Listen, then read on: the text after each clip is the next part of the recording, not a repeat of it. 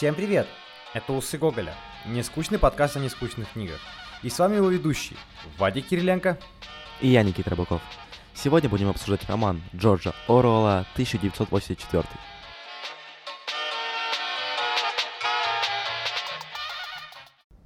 Знаешь, э, когда мы сообщили о том, что именно этот роман мы собираемся брать э, в следующем выпуске, Инстаграм немножечко взорвался, нам написала огромное количество людей, что, мол, ура, вау, какая офигенная книга, и знаешь, я и так переживаю перед записью, а тут еще люди этого ждут, и люди прям пишут, класс, какая книга, а я эту книгу не очень сильно жалую, и, кстати, это вторая книга, которую в подкасте, там, вторая подряд, которую я не жалую, если вы помните Лолиту, я тоже там небольшой фанат Лолиты, и тут книга, которую я тоже не очень сильно люблю. Ну, вообще, нас люди часто спрашивают, почему мы не говорим о каких-то более узконаправленных книгах и не таких популярных, то есть, ну, понятно, что у некоторых наших слушателей есть некий читательский опыт, и они, естественно, эти книги читали. И многие просят нас говорить о каких-то не таких наслышанных и популярных книгах, но вот наша политика заключается в том, чтобы говорить о популярных книгах, которые все знают, и раскрывать их с немножко другой стороны. Я думаю, что мы сегодня постараемся раскрыть для вас роман Джорджа Оруэлла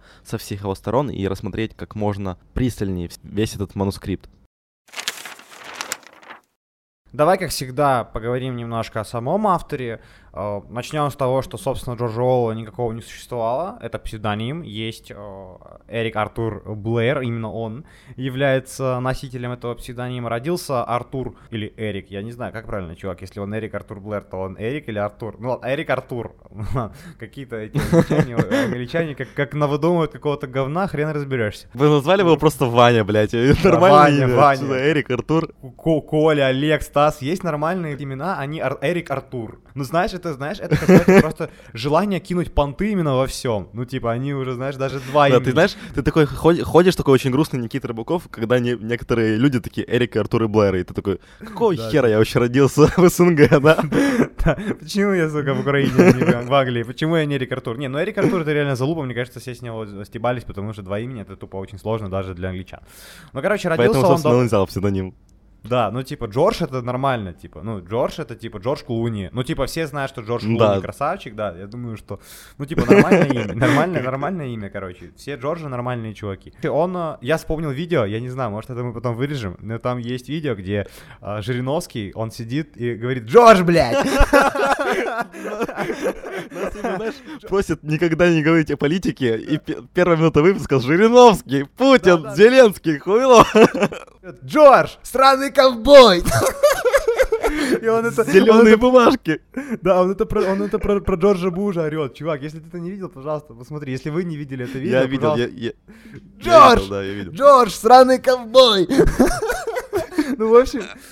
Вот так, я примерно так же орал, когда читал эту книгу. Джордж да, Орел, да, сраный да, ковбой. Сраный ковбой. Короче, э, Джор, Джордж Орел родился чуть больше, чем сто лет назад, а именно в 1903 Сделал он это, точнее, сделали его родители в Бенгалии, это часть Индии, и родился он в семье э, мелкого британского чиновника, который служил в опиумном департаменте. Ну, то есть, на секундочку задумайтесь, это департамент, который занимался э, транспортировкой, контролем э, нар- ну, опиумного наркотрафика в, из Индии в Китай. То есть, его батя — это такой легальный наркобарон. А чем ваш батя занимается, да? Это такой вопрос сразу намечается, типа, Джордж расскажи, Орел, я думаю, в этом расскажи, плане расскажи историю, расскажи историю, как твой батя уебнул Египет, пожалуйста. я обожаю эту историю. Просто вкратце, чувак, чтобы все поняли, какой твой батя. Это моя любимая история. Мой батя просто какое-то времени решил, что нахуй эта жизнь, он уезжает в Египет. Мы с мамой такие смотрим на него, Ты, может, не надо? Он просто на полгода уехал в Египет заниматься дайвингом. Все, что нужно знать о моем бате. Мой батя, когда я, когда я родился, он э, избежал из больницы, потому что он болел. И он пошел не в роддом к маме, а бухать с пацанами.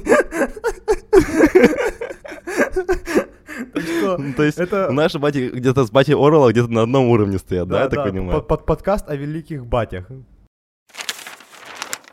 Ну вот если возвращаться вообще к биографии автора, чем мы, собственно, собрались именно поговорить о Оруэлле, то вот он а, родился в Бенгалии, то есть в Индии, как сказал Вадим, и вот в возрасте одного года он а, переезжает с матерью в Европу, он, потом он приезжает в Бирму, там он работает э, в колониальной полиции, у него, собственно, был очень склочный характер, и поэтому его оттуда выгоняют, и, собственно, поэтому он снова возвращается в Европу в 1927 году. В Европе он занимается всякой-всякой херней, Э, не особо интересный, он там э, разные работы пробует, но самое важное, самое главное, одно из самых важных событий, собственно, в его жизни, он э, в 1936 году женится, а через полгода уезжает на войну в Испанию. Сначала он там работает в качестве корреспондента одного из английских изданий, а потом он присоединяется к партизанскому отряду и прям участвует в боевых действиях, в которых его ранят мало того. То есть у нас такой, знаете, прям настоящий э, а-ля ремарк, только участвовал он в гражданской mm. войне в Испании. Но вообще, если говорить о войне и о Оруэлле, нужно сказать о том, что вот этот период времени у него очень сильно меняются политические взгляды.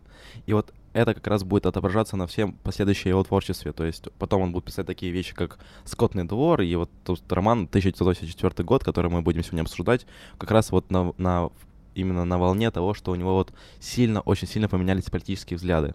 И мы будем, а, конечно нужно, же, сегодня нужно, это нужно, нужно сказать, нужно сказать, что он социалист, он как бы и, и многие его романы направлены не против социализма, а скорее против того, когда социализм превращается в тоталитаризм, и это очень умные слова, забейте, мы будем говорить немножко, ну, более просто, потому что мы, это, это сложно, мы сами не во всех местах разбираемся. И вообще, э, этот роман очень тонко пересекается с политикой, и, а мы в политике, как вы, наверное, уже знаете. Но э, суть в том, что в романе много политики, мы в политике не бум-бум, и, собственно, больше говорить будем, наверное, о литературе, о литературных приемах, которые использует Орел э, в своем романе будем пытаться разобраться, почему этот роман актуален, почему он так долго прожил и почему он, собственно, считается гениальным. А, после войны в Испании, от вообще от этой войны, он в 1943 году он приступает к написанию повести «Скотный двор». Вообще это такая, знаешь, черная-черная сатира на Советский Союз, и поэтому это повесть не была издана в тот момент, когда он ее напечатал. То есть э, Англия и США, э, Англия и США тогда были в дружеских отношениях с СССР, и поэтому они просто запретили печатать «Скотный двор». Поэтому впервые он был опубликован только в 1945 году. И вот после этого момента он приступает к роману всей своей жизни, а именно 1984. Орел вообще был таким не очень любителем Сталина, если так вкратце. И когда начал, ну... Это очень мягко сказано. Да, мягко сказано. Когда началась такая, ну, как бы, дружба между, ну, там, Антантой, да, и, ну, все, все вы, наверное, знаете, я не буду пересказывать историю Второй мировой войны, но мы, мы все Это знаем, будет в отдельном подкасте. Да, да, это будет в отдельном подкасте, и... но Суть в том, что э, у нас были союзники, ну, у нас у Советского Союза, то есть э, Украина была частью Советского Союза, к сожалению или к счастью, но э, были союзники, и, собственно, до этого они союзниками не были. То есть Ан- Англия, которая начала эту войну, которая там одна из первых не участвовала, ей пришлось объединиться с Советским Союзом. И для Оурла, который ненавидел Сталина и был большим противником коммунизма, э, он, конечно, был прям расстроен. И, возможно, Скотный двор это как раз... И да, и роман 1984 это тоже как бы повлияло на написание этих штук. Собственно, «Скотный двор» — это прикольная сказка, действительно едкая сатира. Я не скажу, что прям, знаешь, э, есть такая история, что все, что касается Орла в русскоговорящем пространстве, это мы все считаем, что это прям против Советского Союза. И мы почему-то забываем, что там есть еще, в принципе, фашизм, да, э, и, и есть как бы коммунистические, социалистические настроения в других странах, кроме Советского Союза, то есть они были практически по всему миру распространены, и типа об этом нужно не забывать, и что, конечно, это можно считать, вообще все, все его творчество можно считать некоторым уколом в сторону Советского Союза, но я не думаю, что следует прям столько, только эту точку зрения рассматривать. Надеюсь, ты понимаешь, о чем я. Да, я понимаю, но вообще вот если рассматривать конкретно «Скотный двор», то это вот однозначно точно про Советский Союз, а вот если говорить о романе 1984, то тут уже действительно можно спорить, о ком писал Орел. А в двух словах «Скотный двор» о том, как на скотном дворе живут животные, э, извините за тавтологию, но, в общем, там бегают коровки, свин, сви, сви, свинюшки, быки, и свинюшки решают какой-то момент, что, ну, они там собираются все вместе в, в ангаре, чтобы проводить какие-то совещания, они все вместе один раз собираются, и одна из свинюшек как говорит, что там, или несколько свинюшек там было, я уже не помню, говорят, что все, нахрен людей, эти люди э, постоянно забирают у нас еду, они нас как бы эксплуатируют, давайте мы их скинем, они их, в общем, людей скидывают, но потом свинюшки, которые придумали, что нужно скинуть, и, ну, то есть они пытаются строить социализм, да, то есть все принадлежит как бы народу, они делят все между собой. Да, но свинь... делят, делят все пополам, да, да, да. Да, да, но свинюшки начинают э, быть капиталистами, в смысле забирать себе часть какого-то рынка, часть производства, продают там коня, ну, короче, начинает лаве зарабатывать, в итоге э, самое офигенное, эти свинюшки становятся людьми, они начинают носить человеческий костюм, бухать, встречаться с другими людьми, проводить с ними сделки, ну, вы понимаете, о чем, да, о чем как бы идет речь, что как бы свиньи начинают рулить политикой. И там была очень клевая фраза, что все животные равны, но есть некоторые животные равнее. Это фраза, как вы Да, да. да. Она станет нарицательной, деле, собственно. Я... Ну, это очевидная сатира, и поэтому, естественно, в тот момент времени этот Скотный двор не опубликовали. И когда уже началась холодная война и все дела, вот тогда только Скотный двор увидел мир. И вообще нужно говорить о том, что за годы своей жизни Оруэлл не увидел своего успеха. То есть он умер достаточно рано, в рамках того, что после написания своего романа прошел буквально год, и он скончался скоропостижно. И вот в тот момент, когда он написал этот роман, он еще разош... Разош... расходился очень малыми тиражами, там буквально до тысячи. Хотя говорить сейчас, это одна из самых вообще бестселлерных книг, которых вообще были написаны человечеством. К сожалению, Орел этого не застал. А если возвращаться к роману, то роман принадлежит к жанру антиутопия. Нужно вообще поговорить, что такое антиутопия, чтобы вы немножко понимали, что это такое. Это воображаемая культура автором, которая представляет некую такую альтернативную реальность. Э, если эта описываемая реальность хуже нынешней реальности, она мрачнее там или уступает объективно нынешней, то это, собственно, называется антиутопия. И вот предшественниками Оруэлла были такие люди, как Хаксли, как Брэдбери, как Замятин. Вообще, я Замятина очень-очень уважаю и люблю его роман «Мы». Я думаю, что мы когда-нибудь о нем поговорим. Давай, наверное, говорить о самом романе. Давай э, попробуем вкратце перерассказать сюжетную сторону, потому что на самом деле, как бы этого не хотелось, но здесь без сюжета очень сложно его э, обсудить. В общем, Представьте себе, 1984 год, пошла, прошла Третья мировая ядерная война, мир и пиздец, и все развалинах, и мир делится на три большие части. В одной из этих частей мы не очень знаем, как там все в других двух, но в одной, а, которая называется Океания, работает э, такой чувак, которого зовут Уинстон, и по фамилии его Смит. Он работает в департаменте правды, которым он занимается ложью, собственно. Это как бы тоже такая смешная история о том, что в департаменте правды занимается в первую очередь враньем. Он переписывает историю, он удаляет э, из газетных вырезок или из книг или из там других, влия... других плодов культуры что-то, что не нравится партии партийное устройство этой океане, где он живет, разделяется на три слоя, то есть есть внешняя, внутренняя партия и пролы. Вот внешняя партия — это партия, которая составляет 13%, э, э, то есть это какие-то там партийные мелкие чиновники. Вот есть внутренняя партия, это которая, грубо говоря, голова партии, те, кто управляют, их там всего там 3%, и все остальные люди — это пролы, это то есть не очень образованные люди, а пролы — это так, просто занимаются чернухой, то есть они делают черную работу за всех остальных. Ну да, как бы и этот Уинстон каждый день э, сидит и видит, как в реальной жизни э, правда перекраивается в угоду политической правящей элиты, и в какой-то момент его душу закрадывается сомнение, он начинает думать, что что-то не так, начинает вести дневник, хотя это строго запрещено, куда он пишет свои мысли. Более того, мыслить тоже запрещено, в смысле мыслить как-то не в угоду партийным идеалам. И тут он находит э, дамочку, не очень, которой тоже не очень нравится вся система, ну и они там влюбляются, тыры-пыры, тролливали.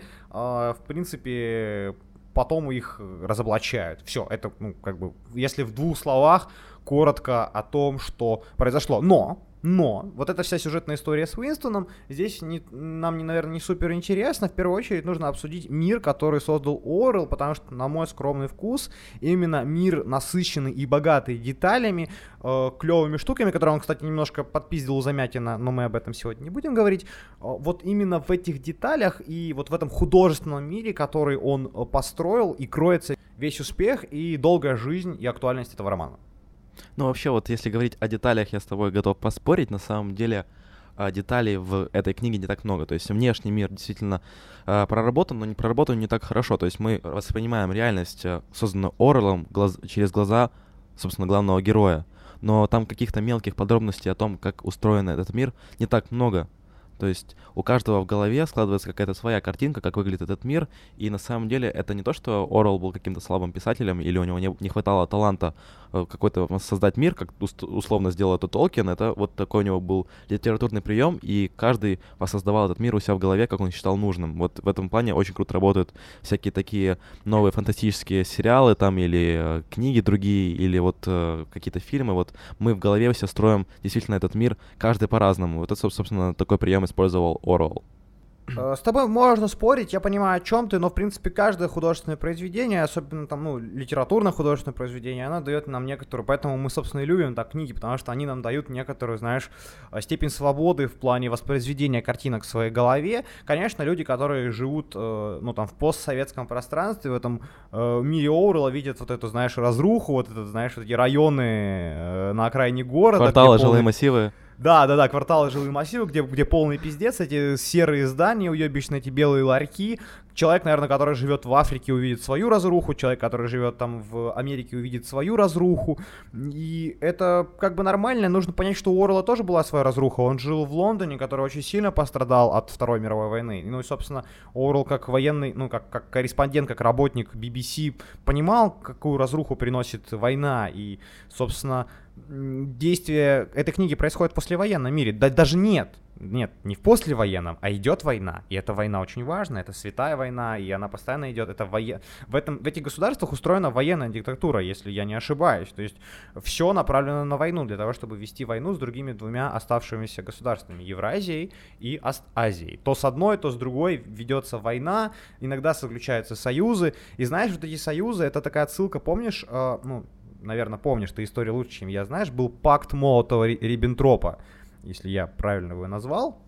Да, ты Когда... правильно говоришь, и это тоже такая, ты правильно говоришь, да. Вот такая вот а, внезапная тут как бы отсылка к тому, что, знаешь, э, враги, заклятые враги, казалось бы, могут вдруг стать, э, да, союзниками. И это происходит в течение этой книги. Э, там Астазия вдруг становится союзником Океании, ну ты помнишь, ну и те, кто читал, наверное, помнят. Это такая тоже прикольная отсылка к историческим фактам на самом деле тут э, безумно смешная штука происходит с романом. Вот э, Орел это описал в своей книге, но это происходит в реальности.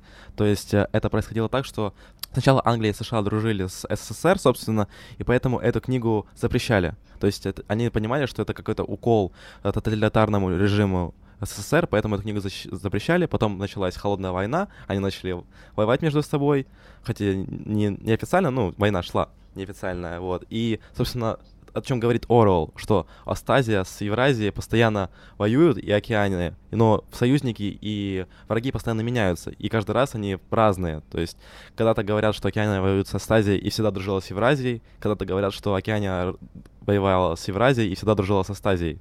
Да, в зависимости от идеологических, там, знаешь, настроений государства, у нас там сегодня один союзник, завтра этот союзник уже становится врагом. В мировой истории это, конечно, было. Но давай сразу же перескочим на другую интересную тему. Что, собственно, общего у э, Океании Оурела и Советского Союза, который был? Мы в нем, конечно, не жили, но какие-то отголоски что-то помним, ну, как бы что-то от родителей знаем.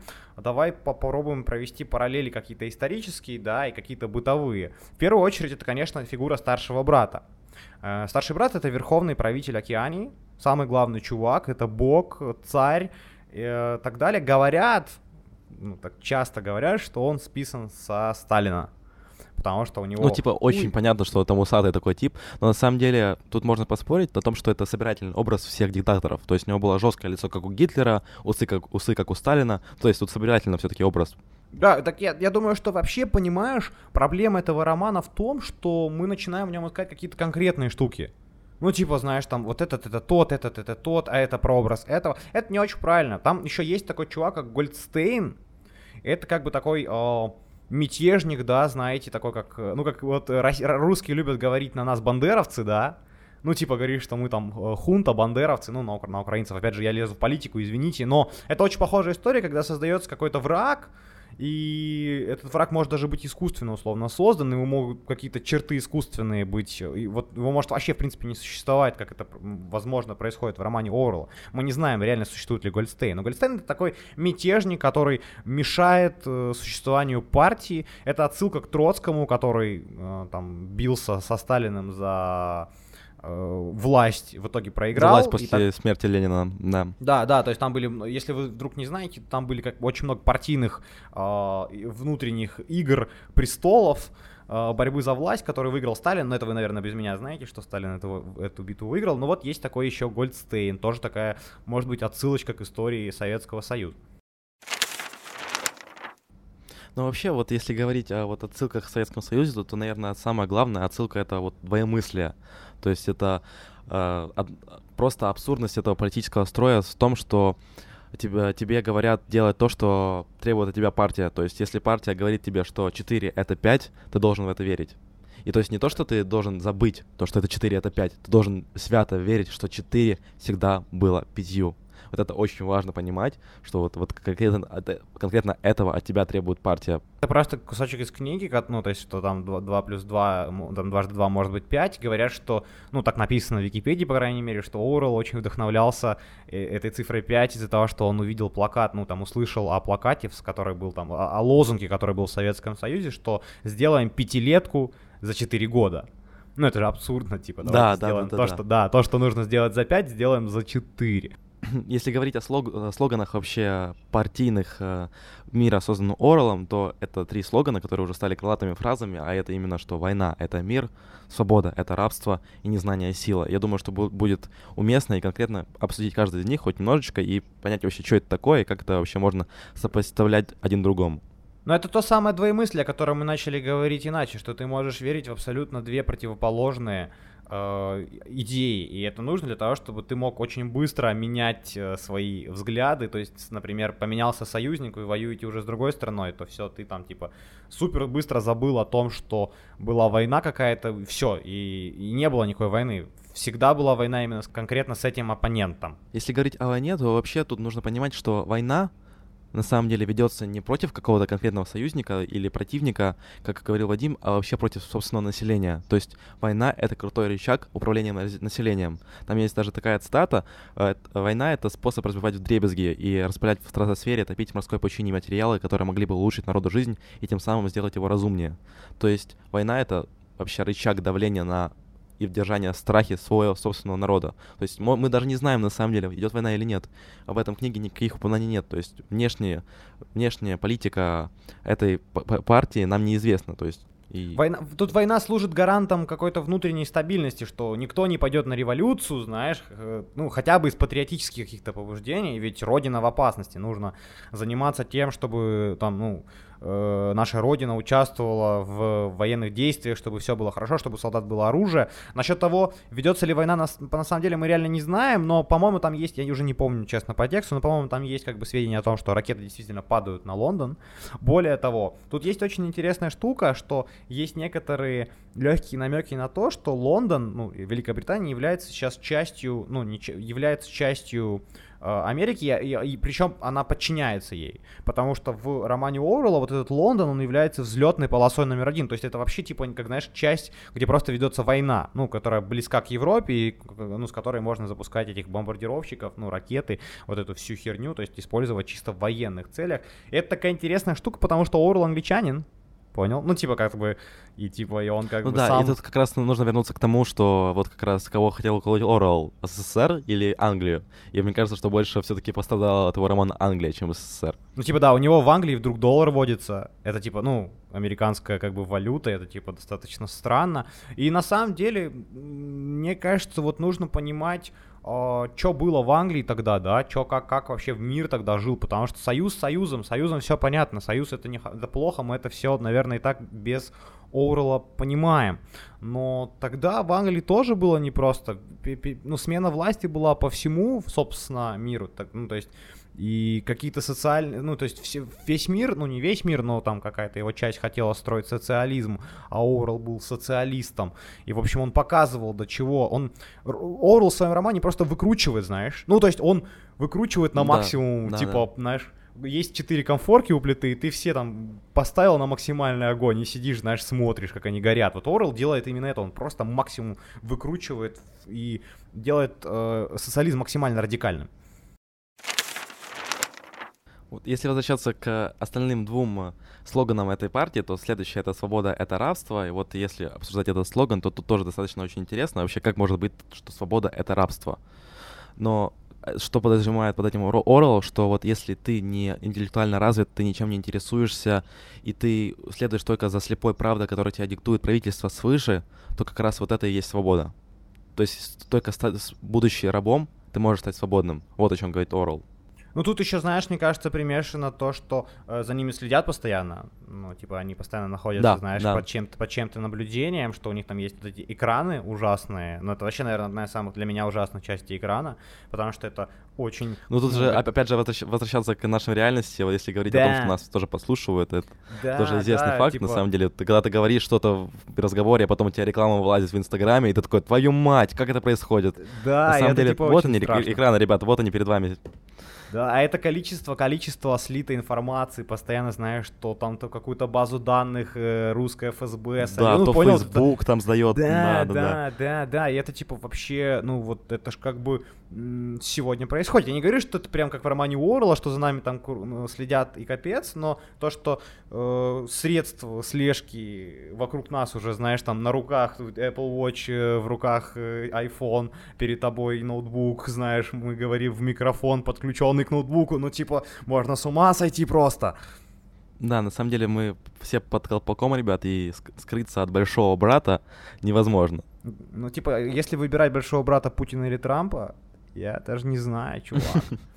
Типа, я, кстати, смотрел, если да. так еще разогнать эту тему, я смотрел там на Ютубе, ну, типа, наверное, все смотрят про, про КНДР, потому что КНДР это вообще там фантастически странная штука, ну, типа, которая Северная Корея. И как там все это происходит, вот там вообще мир Орла просто процветает. Типа там чувакам, понял, выдают Мне свои... кажется, там люди просто вдохновляются, там именно начали да, да, такой, а, да, интересная да. мысль, да, надо попробовать. Да, нужно, нужно создать министерство правды и переписывать историю. Но у них оно реально есть, у них там вообще какое-то свое понимание мира, они там вообще Штаты выиграли в войне, у них там какие-то пропагандистские мультики, где э, Штаты умирают, у них э, есть музей э, истории, где разбитые танки американские, и у них, это самое криповое, чувак, у них есть телефоны внутренние, да, которые делают в этой стране. И в этих телефонах там тупо есть как бы специальное приложение, ну как стандартное, куда приходят партийные всякие штуки, понял? Ну типа специальное приложение стандартное, да, да, да. куда куда приходят всякие партийные сообщения всем. И на улице стоят такие как ну рупоры, которые тоже партийные какие-то слоганы э, вещают. Ну, это вообще очень крипово. Я просто, вот если говорить вот э, об этом же, то вот когда там умер, умер их прошлый правитель, я забыл, как его зовут, но суть в том, что вот показывали вот эти вот видео, когда вот миллионы-миллионы людей выходили на улицы, все плакали, рыдали, хотя они прекрасно понимают, что они живут в говне, но они так сильно уже вот занимаются этим самым двоемыслием, о котором мы говорили, что они все так прониклись этой смертью, со Сталином, кстати, такая же история была. Ты сказал, ты сказал, что они э, э, в говне, что не понимают. Вот нет, мне кажется, что как раз они не понимают, что они в говне. То же самое, как в романе Уоррелла происходит. Там, ну, незнание... Мы сейчас переходим к следующему слогану. Незнание — сила. Они не знают, что они в говне, чувак. У них нет куда этому знанию взяться. Это мы с тобой, знаешь, как бы у нас интернет есть, доступ ко всему, мы знаем, как живут хорошие люди, да, богатые, бедные, как это все работает, но там люди этого не знают, они считают, что если у них там 100 грамм риса в день и, и бедный умирающий от голода ребенок, то это нормально. Ну, типа, заебись. Да, и, собственно, вот поэтому э, сам герой, герой, герой романа 1984, 1984, вот, собственно, после того, как он занимался всем подделыванием этих фактов, взбунтовался и, собственно, попытал, попытался сделать революцию. Ну, по крайней мере, в голове у него эта революция была. И, собственно, его надежда была на пролов, то есть на какой-то низший слой населения, то, что они как-то, у них будет коллективный разум, собственно, и они, собственно, смогут бунтоваться и победить, собственно, эту партию. Но, как мы знаем, у них ничего не получилось по роману этого. Ну, тут еще, знаешь, нужно сказать о том, что по теории партии как раз революции чаще всего устраивает средний класс, да, потому что он образован, потому что он... Да, там интересная а... теория идет о том, что смена классов постоянно происходит, то есть средний переходит в высший, и так по часовой стрелке, но низший класс всегда остается низшим классом. Поэтому про пролетариев там абсолютно, ну, пролов этих, у них там достаточно свободная вся, ну, то есть за ними никто не следит, у них там есть пивко, пронуха, ну, типа, им дают, это такая прикольная, как бы, штука о том, что, в принципе, э, низшему слою вообще насрать, он слишком глупый, чтобы, да, там, э, давать, вос, ну, там, создавать восстание. Это интересно, можно об этом долго думать и прокручивать разные сценарии в своей голове. Давай вообще обсудим такую важную тему, как министерство. Вот э, мир Оруэлла делится на четыре министерства, то есть э, там есть Министерство правды, Министерство мира, Министерство любви и Министерство изобилия. Тоже такая сатира черная от Оруэлла, то есть Министерство правды занимается тем, что оно подделывает э, правду и, то есть, занимается ложью, грубо говоря, Министерство мира занимается войной, Министерство любви занимается пытками людей, а Министерство изобилия тем, что она пропагандирует ложь тоже. Они говорят о том, что там сделали на бумаге там у них астрономическое количество там еды, обуви, а на самом деле там в полокеане ходит босиком. И голодает. И вот это Министерство изобилия, знаешь, напоминает мне текущую ситуацию, если возвращаться к НДР, там им какое-то количество риса выдают, понял? Ну, типа, чисто для того, чтобы а, существовать. И еще в скотном дворе животные из этой сказки бунтовали, потому что человек им дает для проживания, да, для питания минимум для того, чтобы они просто не умерли с голода. Ну вот, и тут очень какая-то похожая история, им урезают продукты и говорят о том, что количество продуктов, э, собственно, увеличено. Ну а в Министерстве любви наш герой, собственно, и закончит. Он попадает в комнату 101, и эта комната 101 это прикольная отсылка. Он э, работал э, на BBC в этой комнате 101. Ну, в BBC была такая комната. Да, я не знал этого. Да, ну вот я прочитал, что это как бы отсылка к BBC. То есть Орел действительно наполняет э, этот роман своими какими-то переживаниями, плюс это все сатира, это все комично. И пускай 1984 э, это одна из самых страшных книг, написанная человеком, но в ней очень много сатиры, и в ней нужно его находить. И не нужно рассматривать это как, знаешь, вот люди часто рассматривают как прототип какого-то будущего. Я не думаю, что э, в очередной раз скажу, что нет, не так. Скорее, задуматься о том, что происходит сегодня, включить какое-то критическое мышление, испугаться каких-то вещей, знаешь, в очередной раз да, задуматься. Есть, ну, Орел до абсолютизма доводит это самые проблемы нашего общества, то есть какая-то гротесность, да, присутствует некая, и вот э, на на самом деле можешь задуматься, что куда может тебя привести, вот если сегодняшняя ситуация там в той, в той или иной отрасли, куда это сможет тебя завести. И, собственно, Орел это прекрасно показывает. Uh-huh. Еще, мне кажется, все антиутопии, это очень важно, показывают, что будет, если люди начнут э, быть равны друг другу перестанут заниматься культурой, искусством, ну как-то друг от друга отличаться, перестанут вести духовную жизнь. Э, мне кажется, это одно из самых страшных да, вещей во всех антиутопиях. И, у, например, у Набокова в приглашении на казнь у него человека судят за то, что он непрозрачный, то, что он не такой, как э, все, да, что он что через э, него нельзя просмотреть. Ну, понял, как, ну, как, как он не просвечивает, знаешь, типа, что его нельзя. То есть он, у него есть какие-то мысли внутри, да, какие-то глубокие мысли, и его из-за этого казнят. Собственно, э, весь роман там это казнь. Но история не об этом. История о том, что нужно сохранять, ну, мой вывод какой финальный, в том, что э, понятно, что тоталитаризм это плохо, понятно, что там Советский Союз, все дела, это все, все ясно. Но для меня главный вывод, и который я там пытаюсь сейчас, наверное, а, передать нашим слушателям, о том, что главное не терять духовность, главное не терять различия друг от друга, что все мы разные. Кому-то нравится Майкл Джексон, кто-то любит Джастина Бибера, кто-то любит классическую музыку. Это окей. Э, в этом и наш, э, в этом и прекрасен род человеческий, в этом мы отличаемся от животных, не только цветом кожи, но и духовной жизнью. Мы все по-разному воспринимаем информацию, верим в разные вещи. Кто-то в Иисуса, кто-то в макаронного бога. Ну, типа, кто-то любит гречку, кто-то любит... Так, то есть ты, пожалуйста, макаронного бога не трогай сейчас, вот не Да, надо. да, сейчас... Вот, вот, вот. Зеленского, Путина, пожалуйста, но вот макаронного бога, чувак, окстись. Согласен. Ну вот это, это, это, это нормально. И это нормально, что мы выбираем новых президентов. Нормально, что мы, мы строим демократию, что мы, нам не нравятся какие-то президенты, что мы боремся с этими президентами. Это нормально, мы все разные. И э, все занимаемся, у всех есть какие-то свои собственные э, верования и тому подобное, вкусы, взгляды. И самое страшное, что может произойти в будущем, это потеря этих взглядов, потеря этих э, тайных смыслов внутри нас, ну или явных смыслов. Ну, я надеюсь, что я свою мысль э, корректно передал. Вот если говорить о том смысле, который я для себя подчеркнул в этой книге, это то, что вот любая антиутопия вообще сгущает краски.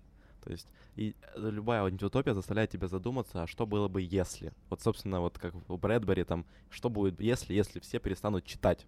Что будет у Оруэлла, если все будут подчиняться там э, партии, то есть все, все будут э, равны между собой. Что будет у Хаксли, если ты будешь, э, если машина покорит человечество, да, условно. И вот эти, собственно, если вот интересно прослеживать, к чему может привести, и, собственно, остановить человечество на каких-то совершения своих ошибок. И, собственно, вот когда мы видим, к чему ведет какое-то там насилие, там э, несправедливость, и вот, собственно, эти писатели нам помогают понять, что может произойти. Вот это чисто для меня вот этот смысл я вижу в антиутопиях. Человечеству действительно нужны какие-то опознавательные знаки стоп, в каких-то моментах, вот знаешь, сейчас это Грета, весь интернет о ней говорит, и вот э, Грета тоже в своем роде, знаешь, это антиутопия, она показывает какую-то э, самую плохую картину развития, да, то есть как это все может, э, то есть она обостряет проблему, э, возможно, иногда там не супер объективно, ну, возможно, опять же, это все э, очень много если здесь, но антиутопия, да, это вот, если продолжать твою мысль, это вот такой вот знак стоп для человека, что, слушай, сядь, подумай, что происходит вообще, ну, типа, может, что-то как-то не так, может, можно как-то иначе, и мы должны эти знаки считывать с вами, мы должны их интерпретировать, э, смотреть, что происходит, искать эти знаки, находить и вовремя останавливаться. Потому что человечество может, знаешь, при, привести себя к какому-то не очень а, приятному варианту существования, как это происходит в мире Оурала или Хаскли или Замятина.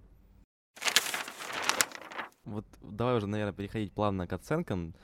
Для меня Oral это где-то 7-8, не больше. Это отличный, как по мне, старт и трамплин для Э, научной фантастики, для антиутопии как таковых. Вот если вы хотите познакомиться с таким жанром литературы, то смело можете начинать читать, достаточно легко заходит. Для меня самой сложной штукой были диалоги э, Уинстона с О'Брайеном, помнишь, там еще такой был персонаж, с которыми они там вели во время пыток. Ну, в общем, там, там вот была сложная часть в этом романе, и причем, знаешь, первый раз, вот я сейчас недавно перечитывал, э, второй раз это все равно сложно, и где-то местами для меня художественный мир Орла очень уступает художественному миру того же Хаска, например, или того же Набокова. А, Замятина, ну там это отдельная история, опять же, моя субъективная история, не общая история.